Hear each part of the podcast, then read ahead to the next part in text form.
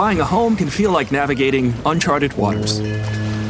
Redfin agents can help. They'll answer your questions with honest advice so you know exactly what you're getting into.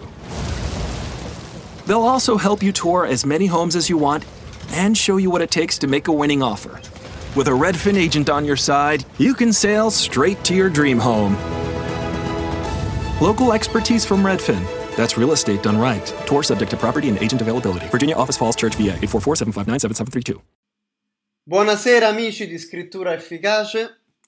Benvenuti anche questo martedì sera per il consueto martedì live.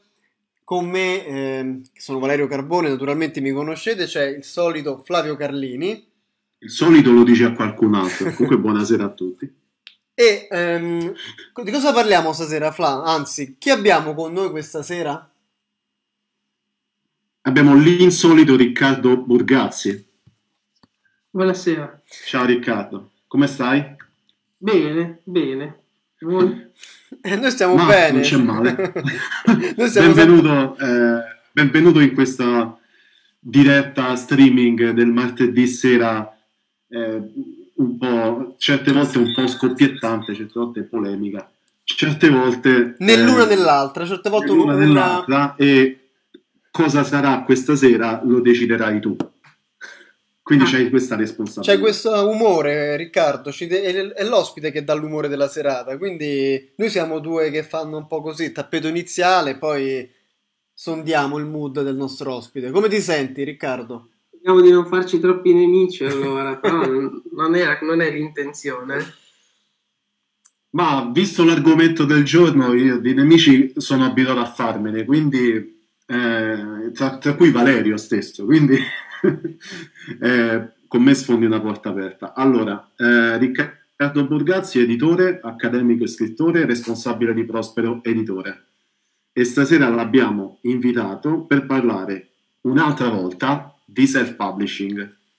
Che è un argomento Adesso, caldo, è un argomento è caldo. un argomento caldo su cui siamo, siamo approdati, su cui siamo tornati varie volte e ehm, visto che generalmente a parlarne sono io, eh, l'altra volta ne abbiamo parlato con, eh, con due editori, stavolta ne parliamo con un altro editore che però eh, conosce l'argomento in maniera molto approfondita. Quindi adesso, senza perderci troppo in chiacchiere, ti passo direttamente la parola, Riccardo, perché questo è il, È il tuo momento, eh, Riccardo. Dici che sei, da dici pagare, che il prezzo sei. da pagare per partecipare alle nostre live e che poi ti devi presentare. Quindi presentati. Vabbè, allora hai già detto tutto tu, nel senso eh, Io io... ho solo letto il titolo della locandina, quindi... Ah, Beh, però, però è, è abbastanza... Diciamo, l'unica cosa che io non apprezzavo di quella locandina era il titolo, però il titolo la- la- la- l'avrà fatto Valerio a questo punto, quindi ci sta. Eh, no, dunque, ehm, come, come mestiere faccio l'editore e poi mi occupo anche di distribuzione libraria, quindi con Prospero Editore eh, e con Interscienze Direct Book, e- che è una distribuzione nazionale per la piccola editoria. E invece l'argomento del self-publishing, appunto, come hai accennato, ho avuto modo di trattarlo all'università perché all'interno del corso di, eh, del master in editoria di, di Verona, dell'Università di Verona, eh, per un anno accademico hanno dato mm, spazio questa- allo studio di questa disciplina, ovvero un- una sorta di, di laboratorio per, per analizzare il fenomeno più che altro. E anche lì c'è stato già un, un problema di partenza su come impostarlo, perché eh, il master in editoria deve dare degli strumenti agli studenti deve, deve alla fine lasciare, insomma, deve aver insegnato qualcosa di pratico. E invece, per parlare di self-publishing, eh, all'interno di un corso che si deve occupare di editoria, alla fine uno si accorge che non c'entra proprio niente questo argomento con l'editoria, ma è semmai un argomento di sociologia. Ok. Ecco. Beh, eh, questa è una cosa interessante. Perché, eh, perché non c'entra niente con l'editoria e perché invece c'entra con la sociologia? Cioè, già mi hai tirato fuori due domande e ti sei appena presentato. Sì, allora eh, bisognerebbe fare... Vabbè, allora te la lascio in sospeso, ti rispondo adesso. Nel senso, perché, perché c'entra con la sociologia? Perché, eh, vabbè, diciamo, muove su due binari, via. Certo, in teoria da una parte, perché c'entrano i libri, chiaramente, e, e sociologia dall'altra, perché c'entra eh, il carattere massivo eh, della, dell'aspirante autore o dell'autore. E il self-publishing non è un'invenzione recente, voglio dire, il venerabile Veda ha fatto il self-publishing per dire, nella sì. Pieno no, di self-publishing, però oggi si intende di una cosa precisa con, con self-publishing.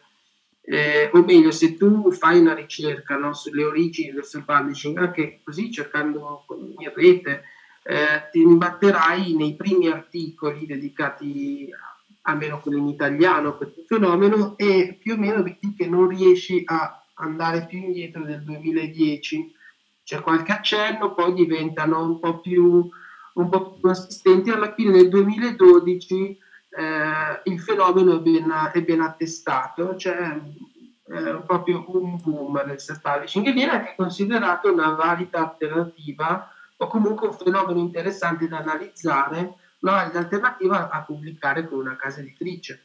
E di fatto la definizione di self-publisher è quello di un autore che eh, rifiuta la collaborazione con una casa editrice e si occupa da solo di pubblicare il libro. Sì, eh, qui, qui, in Inghilterra per esempio molti self-publisher chiamano se stessi scrittori indipendenti.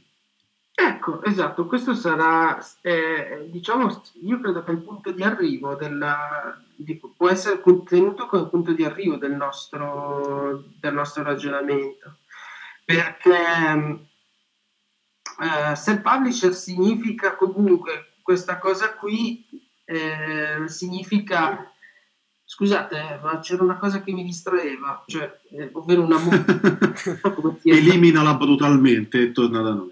Allora, eh, dunque, dicevamo, self-publisher è colui che rifiuta la, la collaborazione con, con, l'editore, benissimo. E perché lo fa? Eh, e perché l'argomento diventa di sociologia? Perché lo fa per due motivi, due cause principali. Una è una causa all'interno dell'editoria e dell'editoria a pagamento, ovvero okay. l'autore ha provato a bussare a tante porte, mh, probabilmente non ne ha trovata nessuna aperta, oppure alcune addirittura palancate, però chiedevano dei soldi in cambio.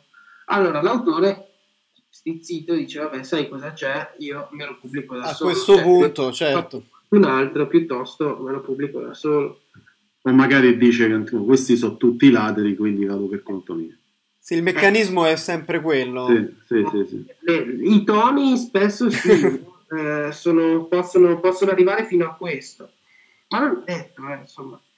Se, eh, secondo motore immobile, diciamo così, è eh, quella che è considerata la vanità. Allora, c'è, okay. una, c'è un film che tra l'altro eh, di recente penso che sia anche su Netflix nelle ultime settimane, che è L'Avvocato del Diavolo, con Al Pacino. Ok, sì.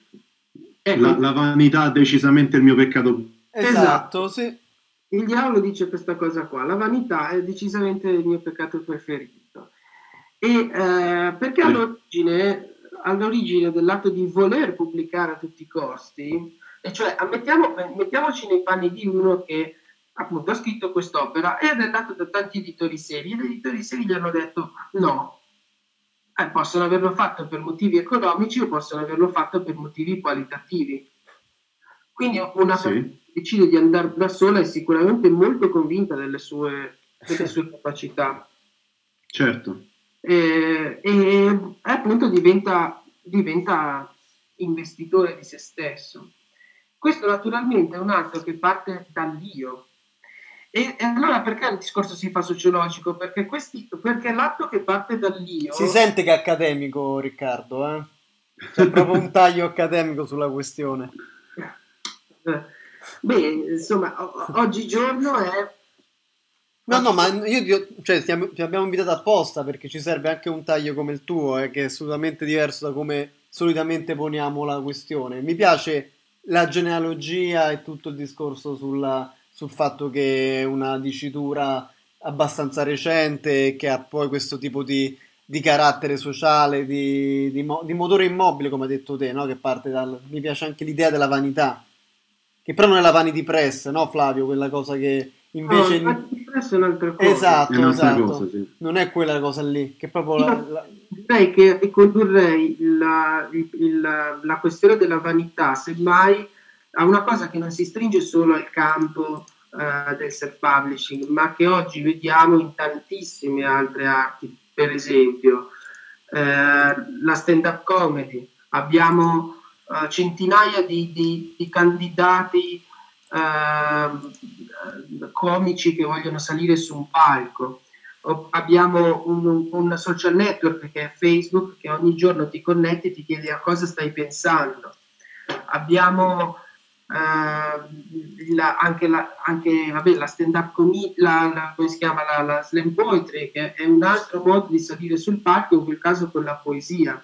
Insomma, è eh, la, il bisogno di avere un microfono, il bisogno di poter dire la propria. E nell'editoria questo si traduce con il self-publishing. E questo bisogno non è immediato in tutti questi esempi, cioè non c'è un marchio che ha detto ah ci picchia guardate tutti che questo è bravo dovete stare ad ascoltarlo come succede nell'editoria e questo fenomeno non, non, capisco bene se tu gli dai una connotazione di valore oppure no questo è semplicemente un, un fenomeno che, che, che, che, va, che va riconosciuto è, è nato voglio dire, la definizione di Vanity Press è nata nel 1959, quindi ben prima di tutto quello che stiamo parlando. Ma, e... ma di fatto è un'altra cosa, questa cosa dei Vanity Press, come avete giustamente no, sottolineato. No, però è una dei... No, Vanity Press semmai è lo sfruttamento di questa voglia di pubblicare, ma all'origine di tutte e due, cioè l'autore che va a pagare per poter pubblicare, ed è questo che si difficile. Mm-hmm, esatto, sì e l'autore che pubblica da solo, comunque tirando fuori dei soldi alla fine, eh, perché voglio dire, basta andare su qualche sito di questi con i quali puoi fare uh, il tuo libro, per esempio il mio libro.it, vedere il preventivo che viene fuori, loro ti propongono, adesso questo è un dato dell'anno scorso, ma per un libro di 64 pagine, 15 per 21, formato A5. uh, in bianco e nero ti chiedevano 5,76 euro a coppia. Ecco. Beh, porca miseria. Questo è, invece è Riccardo Editore che parla, Riccardo che sta dentro eh, la vedi, filiera. È passato direttamente è passato dalla da... cattedra dell'accademico a, alla tipografia dell'editore. No, ma che, che poi... Scusa Riccardo, vai. No, dico, questi sono dati importanti da, eh, da tenere presente perché uno del, eh, diciamo, delle delle giustificazioni che si vuol dare al self-publishing è quella eh, del risparmio, nel senso eh, non dare soldi a, a questa gente eh, che lo fa di mestiere e può confezionare il tuo libro, anche se fossero degli editori a pagamento, bene o male è il loro mestiere, no? Piuttosto fallo da solo e alla fine questo si traduce in dai soldi a delle piattaforme che ti tirano fuori un libro fatto anche piuttosto male perché devono farlo in modo dozzinale, quindi non è che ci sia questa grande scelta di materiali. Quindi da una parte o dall'altra comunque c'è quella che il self-publishing chiamerebbe la fregatura, Beh, l'investimento o lo fa l'editore, o lo fa la piattaforma, o lo fa l'editore a pagamento, cioè qualcuno lo deve fare. E la piattaforma intendo l'autore che, che la dà alla piattaforma. Ma nel caso che la, della piattaforma, cioè la sensazione che ha l'autore è che il banco vince sempre. E ma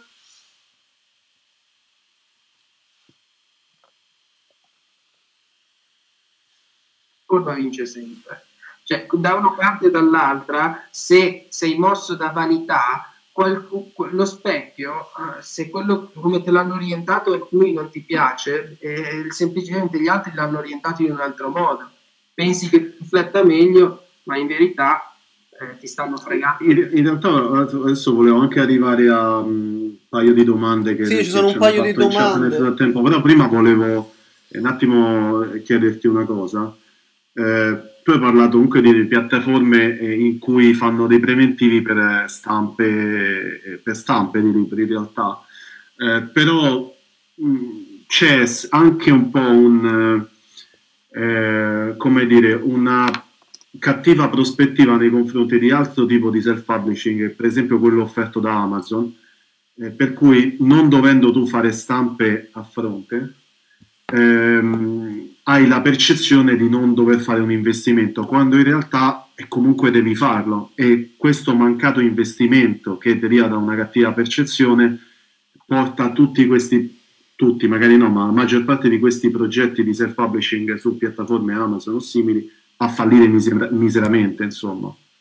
Eh, guarda, proprio in questi giorni, poi dipende anche da come uno è su Facebook per vedere alcune pubblicità, immagino, però a me sta capitando di vedere nella mia homepage eh, la pubblicità di un ragazzo piuttosto giovane che mh, mm, dice, spiega che, eh, come fare self-publishing su Amazon e, eh, e spiega anche ehm, che lui è arrivato a guadagnare cifre folli dalle 5 alle 11 mila euro al mese, anzi forse si esprime in dollari. Beh, eh, questo è chiaramente un dato al quale noi non possiamo credere, e, e però è uno dei dati che, fanno, che sono sempre più rilanciati. Mi ricorda un po' quelle pubblicità farlocche tipo sono veramente euforico. Esatto, eh. cioè, eh, il guadagno facile, perché quello è uno, allora si fa sempre leva sul pensiero magico delle persone e, e, e sulla incapacità di sospendere la credulità, nel senso che uno a quelle cose vuol credere davvero, cioè i soldi facili, il seppellire no, e i denari sotto la pianta che poi cresce la, che cresce, cresce la pianta di denari. E, e su, sì, prego. No, dico, a proposito di pensiero magico, ti rilancio eh, la domanda di Danilo Puce che ci ha fatto in chat, eh, che, che, cita Alan Moore e dice Alan Moore, mica corica, ha recentemente detto che conviene ai nuovi autori autopubblicarsi, punto, che conosce decine di autori che sono meritevoli ma non verranno mai pubblicati a causa dell'editoria. Partiamo da questo dato qua, hai ragione, perché eh, tantissime persone oggi scrivono e vogliono essere pubblicate, no? E anche banalmente le case editrici eh, hanno un, un, numero limitato di libri che possono pubblicare all'anno. Che anche i colossi, voglio dire, a un certo punto più, più di 8 giorni all'anno non hai per far uscire libri, anche se ne fai uscire 10 al giorno, in un anno quanti ne fai? 3.650, ma le richieste sono molte di più. Ecco, eh, ci sono due requisiti per pubblicare il libro di qualcuno. Se sei un editore e devi fare, tra virgolette, l'investimento. Il primo, ovviamente, è la qualità.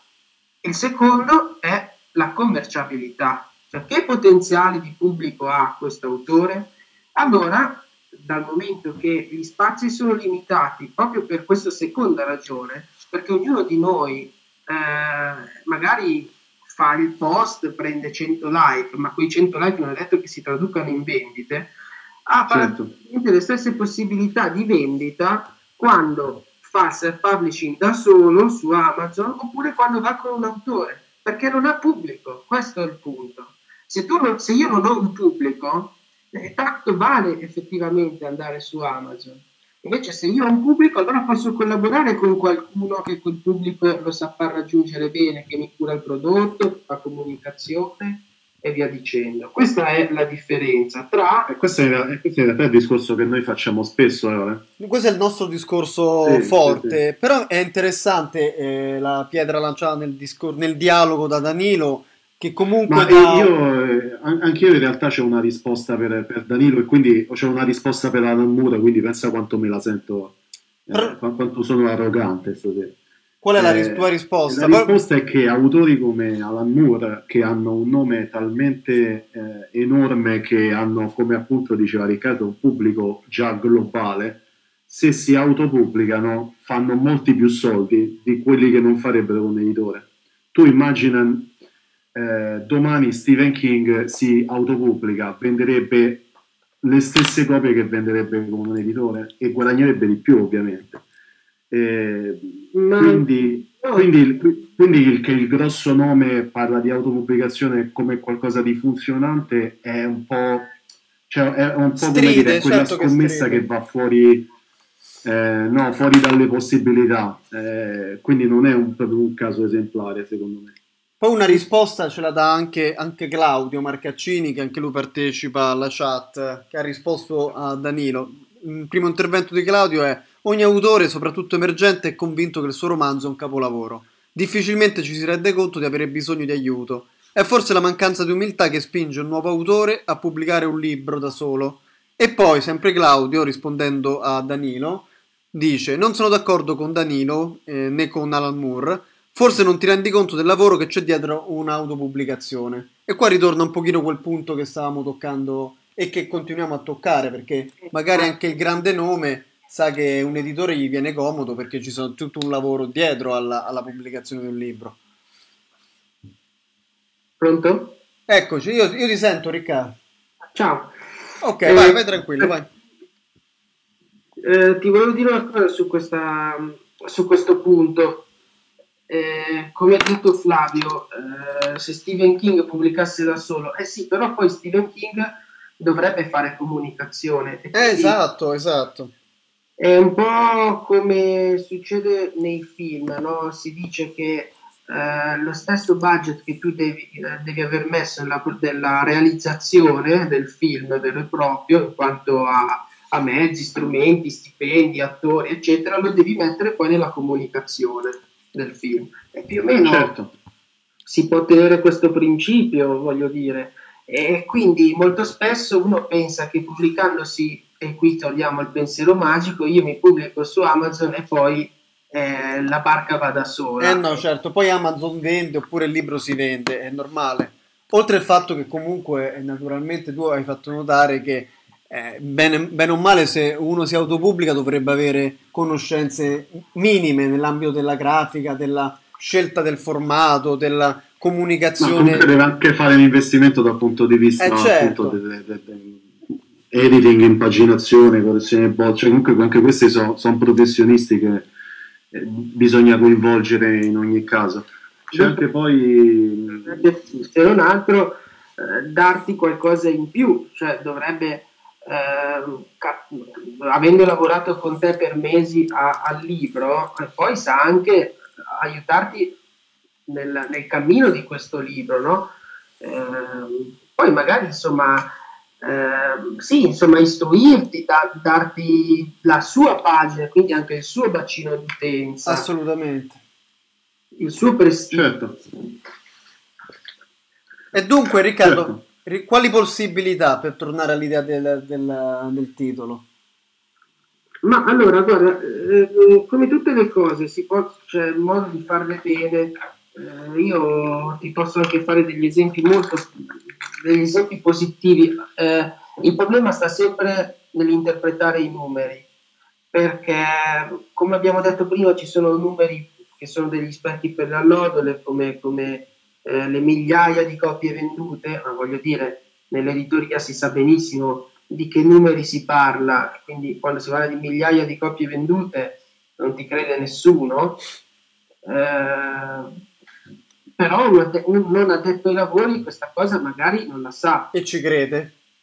Eh, e quindi ti dico, quali speranze? La, dipende da, da, come le fai le cose. Io conosco un esempio molto virtuoso di self-publishing, che è un'autrice di, di Brescia che si chiama Barbara X, e lei negli anni ha costruito i suoi libri, li ha progettati, ha dato a tutti una ha scritti 7-8, eh, gli ha dato una grafica coerente, eh, segue quindi non solo la scrittura e poi eh, la correzione, anche voglio dire dialogando con qualcuno che rilegge il libro per lui, ma per lei, ma poi ehm, se lo fa stampare da una persona di fiducia e segue la vendita perché si porta i suoi libri in bicicletta e, e, e, li vende e lei vive di questo. E beh, fa, però fa, l'ed- fa, l'editore, fa il distributore, fa tutto quanto. Esatto. In una, riassumendo, fa l'imprenditrice di se stessa. Certamente, ma è questa la grossa differenza. Poi, avere, avere o non avere la casa editrice. La casa editrice è uno strumento in più, ovvero ti fondi di professionisti che ti confezionano il libro, che lavorano per te, quindi aggiungono già bacino a te. Ma l'autore, se vuole lavorare bene, anche quando è pubblicato da una casa editrice, anche seria, non può rinunciare a tutto questo, c'è anche lui deve dare da fare e non può pensare di non conoscere tutte queste cose. Un autore che vuole diventare, come aspirano in tanti, ad essere un autore professionista, quindi il self-publisher, le possibilità le ha se si mette l'impegno a studiare quella che è la filiera. Esatto, certo. E, qui torniamo anche al discorso iniziale, perché è un fenomeno più legato alla sociologia che all'editoria? Perché è corre su un binario parallelo a quello dell'editoria, perché il fenomeno del self-publishing non tocca in nessuna parte, in nessun momento la filiera editoriale. Cioè, anche nell'esempio virtuoso che vi ho fatto di Barbara X, lei i libri li vende a tu per tu, non, ehm, non li vende in libreria, o meglio, qualche presentazione in libreria certamente sì, però perché? Perché quei librai hanno ormai da anni, lei fa questo mestiere e quindi si è fatta un suo giro, ma l'esordiente self-publisher non avrà mai un posto in una libreria. Una libreria non ordinerà mai il suo libro su Amazon, che è dove lo vende. E quindi non ci sarà nessuno, ecco, ti mette a disposizione la sua libreria per fare, tra virgolette, la tua festa di compleanno dove inviti 50 parenti, va bene, alla fine qualche copia si vende, ma qualche cosa dovrei dare pure al libraio. Sono no? le 22.30. E poi lo, pu- lo, puoi fare una volta la festa di compleanno. Esatto, si esaurisce lì. Poi una volta che hai fatto quella, eh, non, non, non, si va avanti. Flavio, tu ci sei? Ogni tanto sì, sì, no, fa via la connessione. Però... L'esempio, l'esempio, così brutale della festa di compleanno no, ci sta, piaciuto, ci sta. mi è piaciuto tantissimo. Eh, in realtà la cosa su cui riflettevo è come sempre questa no, de, de, se, se, decido di fare self-publishing sostanzialmente decido di diventare un imprenditore. E riflettevo sul fatto che c'è comunque una grossa differenza nell'approccio e quindi anche una grossa differenza rispetto alla, eh, alla ricezione da parte del pubblico sul self-publishing, sugli autori autopubblicati eh, magari in Italia o all'estero. Eh, perché mh, ad esempio eh, se, se, si scorrono cataloghi no, de, del, del self-publishing eh, anglofono è molto più facile imbattersi in cataloghi comunque eh, dalla professionalità piuttosto accentuata mentre se si scorrono i cataloghi italiani molto spesso, cioè quasi sempre, eh, ci troviamo davanti opere che sembrano, sono e hanno l'odore di amatorialità, cioè, amatoriali, assolutamente. Sì, una amatorialità disarmante, anche imbarazzante. E quindi, eh, secondo me, un autore che decide di eh, gettarsi nel, nel, nel self-publishing come soluzione per un tipo di progetto editoriale e anche eh, in qualche modo anche questa penalità di partenza, insomma, deve superare per il pubblico quello scoglio del vabbè, è self-publishing, quindi è roba amatoriale. COVID 19 is still around, but that doesn't mean the Army ROTC programs are not there for you. Earn scholarships for school and pursue the career you want. The Leadership Developing Army ROTC classes will give any full time student the focus and resources that can open doors down the road.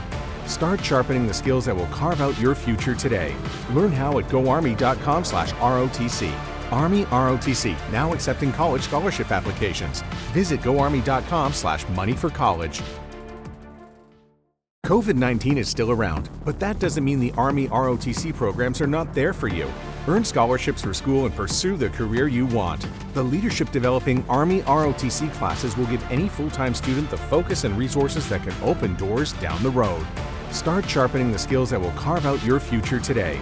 Learn how at goarmy.com/rotc. Army ROTC now accepting college scholarship applications. Visit for college. Beh, questo è, è il mestiere vostro, no? Quindi sistemare la scrittura delle persone, immagino.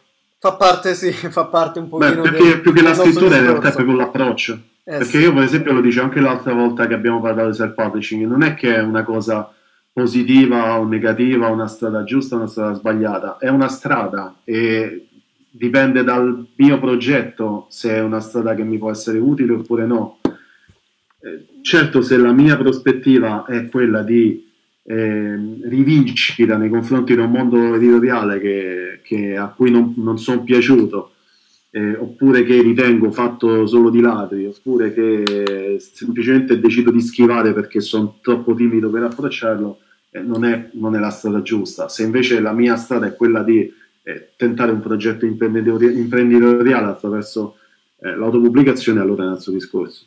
Poi bisognerebbe anche analizzare meglio, però bisognerebbe distinguere, riprendere quella definizione di prima eh, della vanity press e magari introdurre un'altra figura che invece eh, non, viene mai, non viene mai affiancata a quella del self-publisher in questo ragionamento, che è quella dell'editore, dell'autore a proprie spese. Cioè, l'autore a proprie spese è colui che invece accetta no, di pagare uh, una casa editrice per pubblicare il proprio libro e uh, l'autore proprie spese, questa è la definizione, no? colui che accetta la, la proposta di, di, pagamento. Però anche qui bisogna distinguere sia le case editrici a pagamento che lavorano in un certo modo o in un altro, cioè, cioè quelli che fanno prendi i soldi e scappa e quelli che la fanno un lavoro finito, certo. e l'autore a proprie spese va diviso tra consapevole e inconsapevole perché quello di cui parlavamo prima, che, che vale per tutti, anche per, per l'esordiente, diciamo, è inesperto e quindi non è consapevole di una serie di dinamiche. Invece, eh, uno può fare anche un discorso di, autore, di autoraggio proprie spese consapevolmente e quindi dice, vabbè, senti, io piuttosto che pubblicarmi il libro da solo e quindi poi eh, spendere energie e e tempo nel, nel, nell'editing, nell'impaginazione, nel processo di stampa, nella distribuzione, nella pubblicità. Io tutte queste cose non le voglio fare, le voglio affidare a qualcun altro, quindi faccio questo investimento, credo nella mia opera, pago. Ma in genere, se è veramente consapevole, è perché lui è un pubblico. E c'era il caso di questo porno attore eh, okay. eh, inglese che eh, sapeva di avere un pubblico molto grande e lui aveva scritto il diario della sua carriera.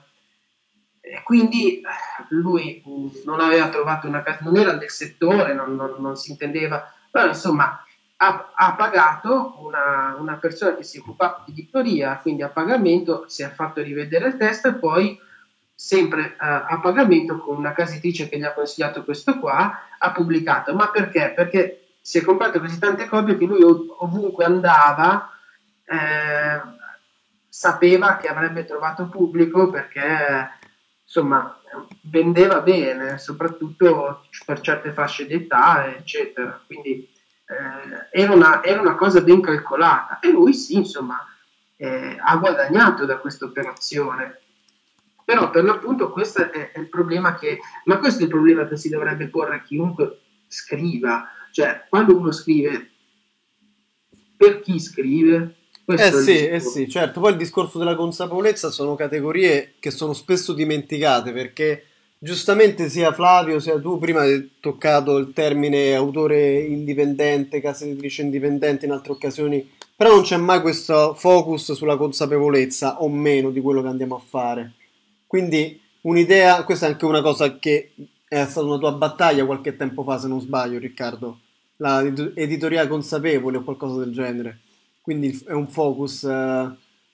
No, eh, quella è, sì, quello è un altro discorso, non, non, non vorrei... Non, vorrei... non vorresti, però il focus sulla, sulla consapevolezza... Ci prenotiamo per una prossima live. Però no, ma, è un... non, non direi, via. Una battaglia morale, non lo era. Beh no, vabbè, eh, mi, mi limitavo a a, a, a, sottolineare qualche contraddizione piccola nel, nel, definirsi indipendenti e però poi fare una serie di cose che per forza il mercato ti costringe a fare, ma questo è un giochino stupido che ci piace fare noi, a noi persone di sinistra, che ci pieno di contraddizioni. No, ma senza entrare nella, nella, nell'argomento che ho capito che non è che ti ispira più di tanto, ma soprattutto... No, in realtà mi, mi ci aggancio un attimo io la, per la tirare fuori una cosa che ha detto Claudio. Oh, ok. Leggi eh, prima, leggi prima, bravo, sì. Hai detto comunque c'è da dire che è difficile trovare editori onesti che ti dicono le cose come stanno, ti seguono, ti aiutano nel pubblicizzare il prodotto, per cui è anche comprensibile che un autore alla fine, stanco della situazione, si pubblica da solo. Ma ha ragione, è vero, eh, perché è quello che dicevo prima, ma io stesso guarda da editore ti dico, eh, ricev- noi riceviamo tantissimi, tantissimi testi e, e il vaglio deve avvenire chiaramente, le fai delle tornate di lettura perché, perché sono tante, a volte bastano pochi secondi per valutare un, un testo, eh, perché c'è chi, chi, scrive anche già delle email di partenza improponibili. certo. Eh, questa è un'altra cosa su cui mi batto spesso, è come presentarsi.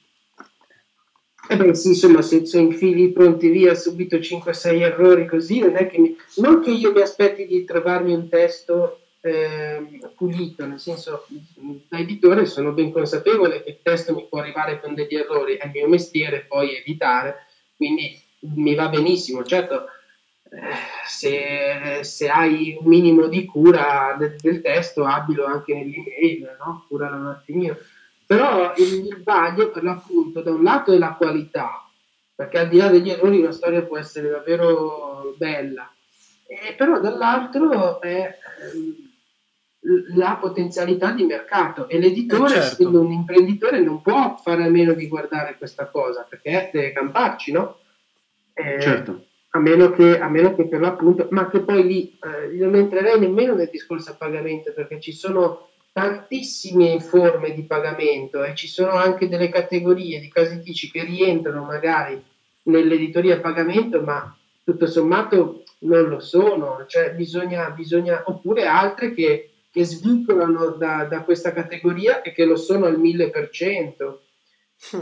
Bisogna, certo. È una categoria molto vaga, è una parola un po' ombrello, però comunque vale sempre per per il rapporto autore-editore a pagamento, quella, quella, ecco, vedete come poi alla fine parlando di self-publishing sì. finisce a parlare sempre di editoria a pagamento. Stavo pensando a questa cosa, infatti, come abbiamo switchato su un altro tipo di argomento. Perché che... l'editoria a pagamento, eh, quella cattiva, ovviamente, ha portato... Eh, ha portato un grande, cioè, ha gettato molto fango su tutto il settore sì, sì, ma quindi, e quindi, quindi, è il motivo per cui l'autore emergente o l'esordiente proprio è magari diventa diffidente perché ha esperienza di prima mano con quegli editori a pagamento di che hai citato te giustamente, quelli che prendi i soldi e scappa, insomma. Categoria sì. netta. Sì, eh, ci, si potrebbero anche mettere dei, insomma, i contratti sono tanti e e ci sono contratti a pagamento buoni e contratti a pagamento cattivi, bisogna capire anche lì, no? mettersi e eh, rispetto certo. ama. Invece io volevo tornare un attimo proprio sul self-publishing e chiederti la tua, la tua opinione su una questione, perché se è vero che il self-publishing non decolla molto, soprattutto dal punto di vista delle vendite, soprattutto eh, nel mercato italiano, però è anche vero che stiamo parlando di narrativa, perché in realtà la saggistica funziona molto di più, sia, eh, sia in Italia che all'estero. Beh, questo però è un dato eh, che vale anche per l'editoria normale, nel senso la saggistica okay. è più della narrativa. E, e quindi ti direi che è molto relativa questa cosa. Cioè, io ho, ho dei libri di saggistica di un settore così specifico e ultra specifico che non diresti mai, ma che vendono più di altri di, di, di narrativa, perché eh, la comunità degli studiosi che fa ricerca nel mondo e quindi poi attraverso le loro ricerche ci arrivano a quel libro lì, è comunque più grande di quello che può essere il numero di amicizie di, di uno che ha scritto un romanzo e che lo vuole pubblicare. E certo. Banalmente, eh, per una cosa ultra specifica, se poi diventa saggistica divulgativa, eh, chiaramente siamo ancora... Se poi è un nome che, che è un argomento che, eh, che sono molto frequentati, e allora i numeri crescono ancora di più. Però i numeri del, del self-publishing sono eh, proporzionali a quello dei, dei, tantissimi romanzi che vengono pubblicati o dei tantissimi libri che vengono pubblicati dall'editoria normale, mm, proporzionali nel senso che, ecco, eh, se nell'editoria, diciamo, vogliamo mettere la soglia delle mille copie vendute, allora se... Sì. Pensiamo, ragioniamola così perché comunque è, una cifra raggiungibile da un esordiente. Ecco, No, da un esordiente io non credo, però... però... Mm. È una, sci- è una, ah, una ti, parlo, ti parlo di, un, di, una persona che si muove bene. Beh, bisogna vedere che esordiente è, però allora... Sì, vabbè, certo. Eh, se vogliamo mettere quel, quel, tetto lì, già sono molto pochi roma- i, i, libri in Italia che superano questa soglia qui, prendendo in, in tutte le case editrici d'Italia insieme. Ok? Ecco, esatto. Quindi figurati nel self-publishing. Eh. Ci saranno i casi, ma parliamo di casi. Cioè, no, ma io, io, sono molto d'accordo con quello che hai detto prima rispetto al fatto che eh, se, se, manca poi tutta la, la, parte della comunicazione che sia fatta per conto tuo, che sia fatta in team con la casa editrice, eh, che tu pubblichi come un editore o che pubblichi in self-publishing più o meno vendi lo stesso numero di copie che è basso. Sì, è proporzionale, questa cosa è, è, abbastanza, è abbastanza netta anche rispetto...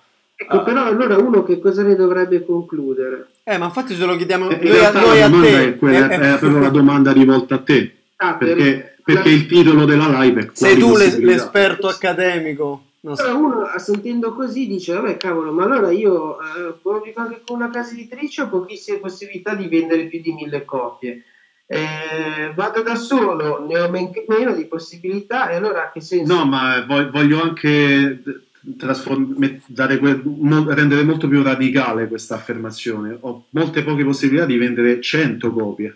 100 copie, certo, è vero. Non 1000, perché diciamo, l'80% dei libri pubblicati in Italia non vende 100 copie. Beh, allora questo, questo non lo so, beh, mi auguro di no. Adesso, eh, eh, però purtroppo è così. Rispetto a dati, questa cosa è abbastanza veritiera. Sulle 100 ci devo ragionare, non lo so, adesso ehm, dati Arianna, io credo che, che via le 100 copie in un anno, stiamo parlando di un buon numero di, di titoli che raggiungono e che è un numero chiaramente molto molto molto superiore a quello che può raggiungere il self-publisher. Però il discorso è proprio qui che il discorso non è lo scopo della pubblicazione, non deve essere quella del ho venduto n copie, perché il libro è un'altra cosa. E, e non viene scritto, cioè, sia la sensazione che ha l'autore quando finisce di scriverlo e poi quando viene accolto da qualcuno, cioè o qualcuno che abbia accettato di pubblicarlo o qualcuno che abbia accettato di leggerlo semplicemente eh, quando ha la possibilità di presentarlo, quelli eh, sono i momenti che contano, esattamente come se io ho girato un film, chi se ne frega se sta su tutti gli scaffali, quando ho incontrato cinque persone che l'hanno visto e posso parlare di quel film ha senso. Quando io incontro due o tre lettori che hanno, che hanno letto lo stesso libro, non ne posso parlare, posso avere uno scambio. E ecco qual è lo scopo del gioco, lo scambio se io faccio un monologo da self-publisher, cioè già se io mi pongo in prima battuta come uno che vuole monologare, è molto difficile che questo scambio avvenga, perché quello che dicevamo prima all'inizio è il secondo motore immobile, il secondo rischio, cioè quello della, della vanità fine a se stessa. Se non altro con la casa editrice tu puoi vendere poco o tanto, ma cioè, hai dialogato con qualcuno sul lavoro che hai fatto e, quel libro può andare bene, può andare male, magari uno pubblica un libro che non ha venduto niente un anno, poi l'anno dopo chissà cosa succede e vende un sacco di copie, no? Cioè, sì, ma mi piace, Guarda, io, mi piace io sinceramente questo... sottoscrivo tutto quello es- che hai detto, sono perfettamente d'accordo. Sì, no, mi piace molto quell'idea che comunque uno scrive il libro non perché poi si deve fare i calcoli alla mano di vendere tot copie, perché in realtà se uno dovesse ragionare come categoria dello scrivere, quella economica, eh, conviene fare un'altra cosa in generale. Cioè... Questo, ecco, però attenzione, questo è il discorso che va fatto, credo, a chi eh, vuole pubblicare un libro eh, per, per, portare a termine un, un, lavoro che ha fatto con passione, con dedizione, quello che vuoi. Non è un discorso che può permettersi di fare chiaramente un, un autore ah, professionista certo. o professionista, perché Giusto. L'autore, se è un professionista, è diverso il discorso. Lui deve conoscerlo il mercato, deve porsi un minimo di, degli obiettivi anche in termini economici. Giusto. Assolutamente, però, sì, sì, sì. però, però parliamo, come hai detto giustamente, di categorie differenti. Sì, sì, no, per, parliamo comunque del focus che abbiamo dato prima dell'autore emergente che si approccia all'editoria classica o al self-publishing con, spesso e volentieri con quest'idea, ovvero quanto vendo e quanto guadagno rispetto a questo libro che ho scritto. Quindi è importante, secondo me, quest'opera di chiarificazione che poi tu hai dato anche rispetto a dei numeri, anche rispetto a delle dinamiche. Però Riccardo... Sì, poi ecco, in, modo, in, modo, accademico hai anche saputo bene disegnare la complessità del, del fenomeno e del, degli approcci possibili adesso da parte degli autori, insomma. Quindi, e dove andiamo eh, con il self-publishing? Se un, il nostro è un approccio sociologico e quindi anche una prospettiva no? a lunga distanza, visto che hai chiaramente dato una definizione anche eh, rispetto alla vanità che non, non, fa parte soltanto della scrittura ma va a coinvolgere i vari aspetti della, della performance, della, del teatro e dunque siamo immersi in una società che punta a mostrare se stessa, alla vanità. Dunque il self-publishing è l'editoria del futuro. E però eh, ragione, eh, è proprio il rischio del dialogare da soli. Eh, già noi in questo momento proprio storico, eh, recentissimo, eh, con la quarantena e via dicendo, stiamo sperimentando delle nuove forme, per esempio, eh, di alienazione e di solitudine pazzesche, no? E, mh, avendo seminato tutti quei, tutti, tutti quei germi di eh, di, di, egocentrismo che iniziavano con, uh, con, quel fenomeno dell'io espanso di cui abbiamo parlato prima, ma che poi si vede in tante forme. Eh sì. Ecco, è, è, ovvio che si rischia di andare, uh, di andare incontro a quella prospettiva che stai dicendo tu, cioè che ognuno pubblica il suo libro e nessuno legge il libro di nessuno e però allora a quel punto non, non avrebbe più senso, no? Perché già se, se, la buona norma fosse che uno scrive un libro ma ne legge 100 sarebbe un buon E invece qual è la norma normale? eh, disgraziatamente, beh, si vede, si vede dai libri che, dai libri che vengono proposti, insomma, quando tu vagli questo può essere anche per un editore una, un metro no? di, di, scelta, si vede dalla scrittura di qualcuno se è una persona che ha letto tanto o no. Uh, I libri parlano attraverso gli altri libri. Eh, certo, e, certo ma, eh, anzi ti, mi verrebbe anche da chiedere, adesso, adesso siamo un po' usciti no, eh, dall'argomento principale, ma è anche giusto così, insomma. Eh, mi verrebbe da chiederti Mm, secondo te perché qualcuno che non ama leggere scrive? Qui torniamo alla sociologia, insomma. E alla vanità, forse. Anticipo un po' la risposta. E beh, questo però andrebbe chiesto a, a, loro. Cioè, io adesso non so se qui, qui tra di noi c'è uno psicologo, però... ok. Andrebbe... Chiedo, chiedo in sala, c'è uno psicologo eh, mi pare che Carbone abbia qualche intendimento in questo senso. No, ma ti delego a te la risposta perché secondo me prima hai toccato veramente, hai dato delle definizioni che sono forse un po' ciniche, un po' accademiche, però in realtà toccano il vero. No, ma poi eh, a un certo punto Flavio mi ha chiesto che giudizio io do di questa cosa, ma io non, non, non do nessun giudizio, perché io so che e, e, parto dal presupposto che il mercato sia vario e, e, e ha dato spazio a tutti. Il fenomeno del self-publishing però corre parallelo all'editoria, proprio perché eh, tutte le figure professionali dell'editoria non si relazionano con lui, non si relaziona con lui il editore, non si relaziona con lui il libraio, non si relaziona con lui il distributore, non si relaziona con lui il promotore. Quindi tutte le categorie e, e neanche quello che, che organizza le fiere. Nessuno della filiera editoriale ha una relazione con il self-publisher, quindi come fai a definirlo un fenomeno editoriale se non è fuori dal mondo dell'editoria? È una sorta di satellite, però c'è spazio per questo satellite, ma è, è il suo spazio. E per rispondere alla tua domanda non esce da quello spazio lì, perché poi anche quello che emerge in genere poi viene captato da qualche grossa casa editrice eh, e passa dall'altra parte. Ehm, infatti. Dubito che si resti lì. E... No, infatti questa in realtà è una cosa di cui avevamo anche parlato nella, nella scorsa volta, eh. certo, sì. No, no, il fatto che comunque eh, i duri e puri del self-publishing, appena un editore gli manda un mezzo contratto, subito ci si buttano. Per, per quello che dicevi tu, per, cioè la tua domanda, perché allora uno che legge poco vuole scrivere? Allora, io non ho una risposta a questa domanda, la posso formulare qui su due piedi eh, quindi potrei anche essere in disaccordo con me stesso. Diciamo. eh, potrei ipotizzare questo, che ehm, è un'azione dovuta a, a, quella che chiamiamo in termini di scrittura no? l'ispirazione, che però eh, cioè uno sente qualche cosa e la vuole scrivere. E poi da lì, eh, quella è la scintilla iniziale, poi il gran lavoro è quella di direzionarla, no? sia dal punto di vista della scrittura in sé, quando uno scrive una valanga di cose, poi se ha un po' di senso critico si accorge ma l'avrò scritto bene o no, si farà delle domande.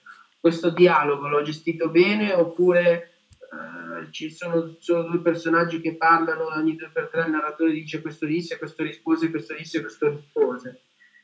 Mm. E, eh, insomma, da queste piccole cose uno si vede quanta quanta dimestichezza ha con lo scrivere. Questo è il caso del romanzo, poi vabbè.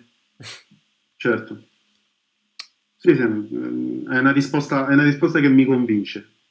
Questo sì. no, però faccio il caso del romanzo perché non si può fare questa cosa con la saggistica, mi auguro. Oddio, conosco qualche caso di suo publisher anche di saggistica, però voglio dire, la ricerca eh, non puoi farla senza porti continuamente domande, no? E quindi e senza dire altri libri. Comunque senza approfondire determinati argomenti, in realtà secondo me sulla saggistica quando c'è un editore alle spalle c'è anche eh, un certo livello di, di, controllo sui contenuti che vengono pubblicati, perché la saggistica comunque può portare temi importanti o complessi o pericolosi, insomma.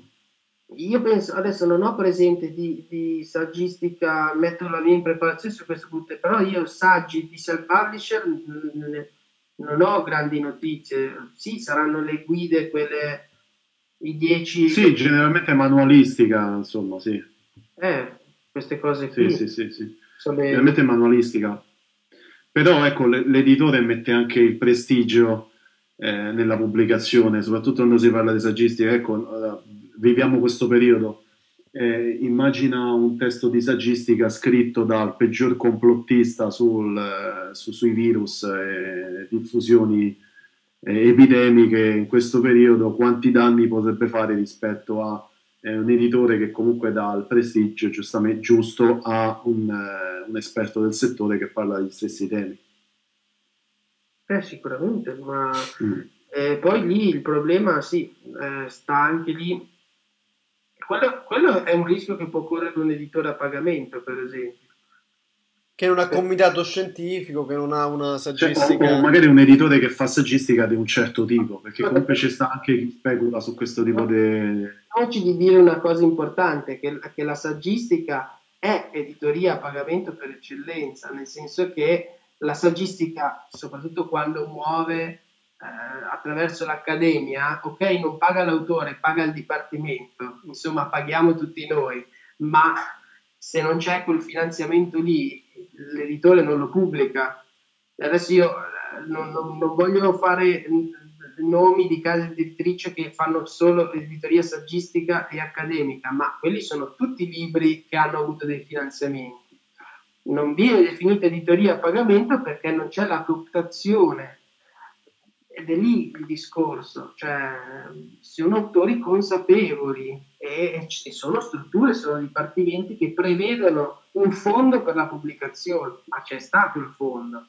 Cioè non c'è un imprenditore che dice ah sì, questo saggio sulle prime poesie eh, di Pascoli all'asilo è importantissimo pubblicarlo perché, eh, perché venderesti 5 Guarda Riccardo, io, io, non ho parole per descrivere quanto mi piace il tuo approccio così chiaro e netto rispetto a queste, queste questioni eh, su cui spesso c'è un po' troppo eh, un po' troppa comunicazione nebulosa perché poi dopo pare brutto dire le cose come stanno.